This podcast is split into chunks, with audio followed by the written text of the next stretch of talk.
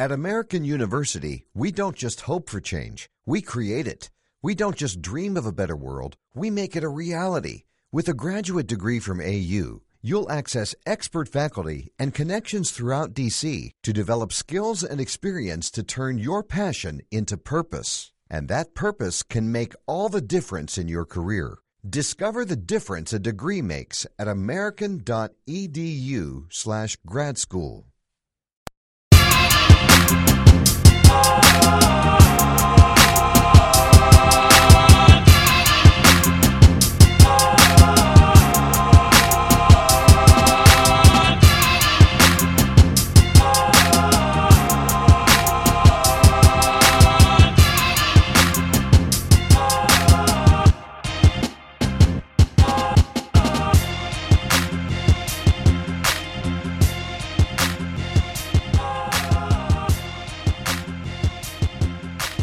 Should I wait until the stock market crash before I buy stocks?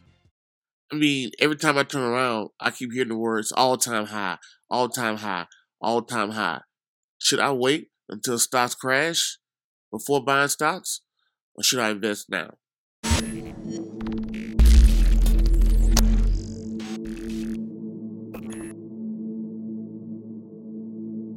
Once again, ladies and gentlemen, boys and girls, and children of all ages, you are now tuned into the Investor Show as always. This is your gracious host, the Prince of Investing, coming to you guys and girls live all the way from the beautiful state of Denver, Colorado. Don't forget to hit that like, subscribe, comment, and share button. As always, um, I don't have a lot of time, and I definitely know you guys and girls don't have a lot of time, so we're going to jump straight into it. So, in this particular video, we're going to talk about people that's sitting outside right now, sitting on a bunch of cash, you're seeing markets at an all time high. It seems like stocks just keep going up, up, up, up. We know a recession will eventually come. We don't know when it's the time. So a lot of investors or young people will say, well, Prince, what should I do? Should I wait? Should I uh, buy now? You know, things are overpriced. What should I do? It's a question I always ask myself uh, in my earlier days of investing. And this is my rule of thumb when it comes down to investing. When it looks for mentors and things like that, you get stripes with how many market crashes that you participated in. For prime example, the people who've done good in the past five, six, seven, eight, nine, ten years, it's like ah, whatever. But if you was investing before 2008, if you was actively investing before 2000, before market crashes, then those are the people I like to talk to and sit around because they've been through booms and busts of the economy. A lot of new age investors have never even seen uh, a recession or drawback in the economy or anything. You know, no knock against you, but you know, it's just you gain experience. So I say all of that, I digress, I get back to the point. If you talk to any investor that's over the age of 55, anybody that's financially sound over the age of 55, and here you are in your 20s, sometimes in your teens or your 20s or your 30s, and you ask them, you say, hey, uh, I'm thinking about investing. When should I start investing? You know what 95% or pretty much 100% of them are going to say? They're going to say now. They're going to tell you start investing now. You'll say, well, market's at an all-time high, S&P 500, this is everybody's going to tell you to start investing now. And I got this chart pulled up. This is the S&P 500 over the last 20 years. And I kind of want to walk you into this. So here, right here, we see the crosshairs. This is going into the, the last recession that we had in 2008. Right here in 2008, we see the market start to take a big dive. A lot of volatility comes in, where you see the market bottom out in 2009. Once the market bottoms out in 2009, you see from 2009 to now, you see the pretty much uh, grow in the market. But in 2009, people wasn't talking that way. Everybody was like, "Oh, you know, the stock market is going to keep crashing."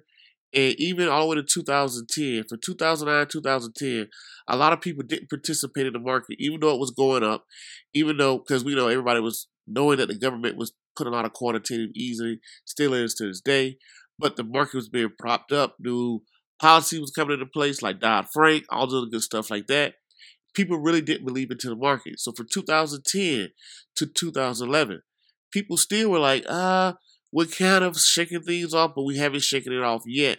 And even 2011, 2012, we took another dive, and everybody was like, "See, I told you the market is still volatile. A lot of trust wasn't there." So what I'm saying is the people that was waiting for the perfect time, even once the market started to do good, people were still waiting on to do bad.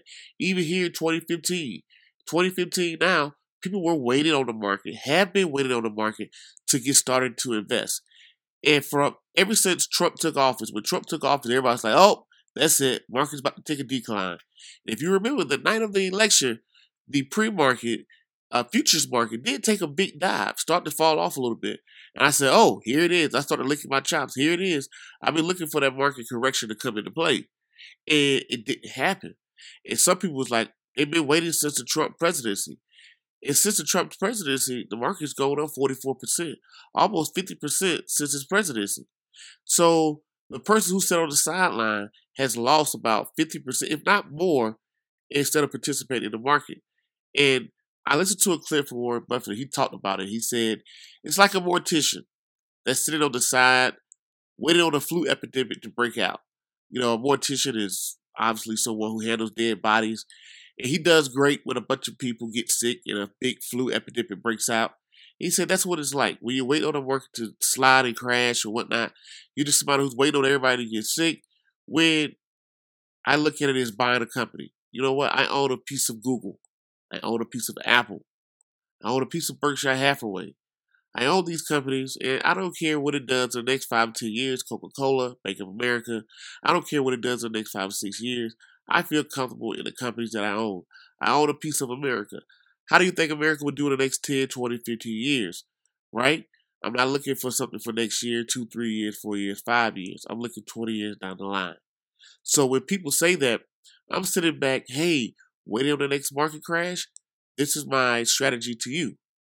I would every month, every week, or whatever, I would slowly invest into the index. And then if a market correction, you know, the market correction happens, we go into recession, you, hey, guess what? You caught a sale. Nobody sits at home and waits for a clearance. That's what it's like doing, waiting for a clearance. Hey, you continue to buy what you need. If you know a Black Friday sale is coming or it happens or whatever the case may be, something's on clearance, you take advantage of it. But if it doesn't happen, you're not uh, against it because you can end up losing three, four, five, six, ten years of your prime investing years of utilizing compound interest waiting on somebody else. And I give another story. It's like entrepreneurs who sit back and they wait on somebody to fund their idea before they start to go after their idea. They're sitting back, hey, I'm waiting on a hundred thousand dollars. Until I get that hundred thousand, I'm gonna just sit on my couch. No, in the meanwhile, what could you be doing? You could build a website. You could uh, create a Facebook page, YouTube, Instagram. You could talk, uh, uh, get the name, create the logo, all types of things you could be doing in the meanwhile as you wait to that potential funding that could happen. Same thing with the world of investing. Don't sit back and wait on the new investors to come in. You do what you can do now. And guess what? If you get lucky, somebody comes along along the way, good for you. But anyway, that's my time. Until next video podcast, cartoon, or whatever else you see do. See me doing crazy around the globe. Peace, be safe. I'm out. Thank you. Check out the latest installment of the multi book series teaching kids about financial literacy. Wesley learns about insurance, guest starring Broncos Hall of Fame running back Terrell Davis, authored by Prince Dykes, teaching kids the real life skill sets that matter as they grow older. The third book in the Father Son Financial Literacy series gives a kid friendly introduction into the world of insurance. Award winning and recently stamped by Warren Buffett, available hardcover, paperback, ebook, and audio online at Amazon, iTunes, Audible, Barnes and Noble, Walmart.com, Tattered Books, and more. Hardcovers are only available at Lulu.com, presented by Alpha One Tax and Wealth and Bellco Credit Union.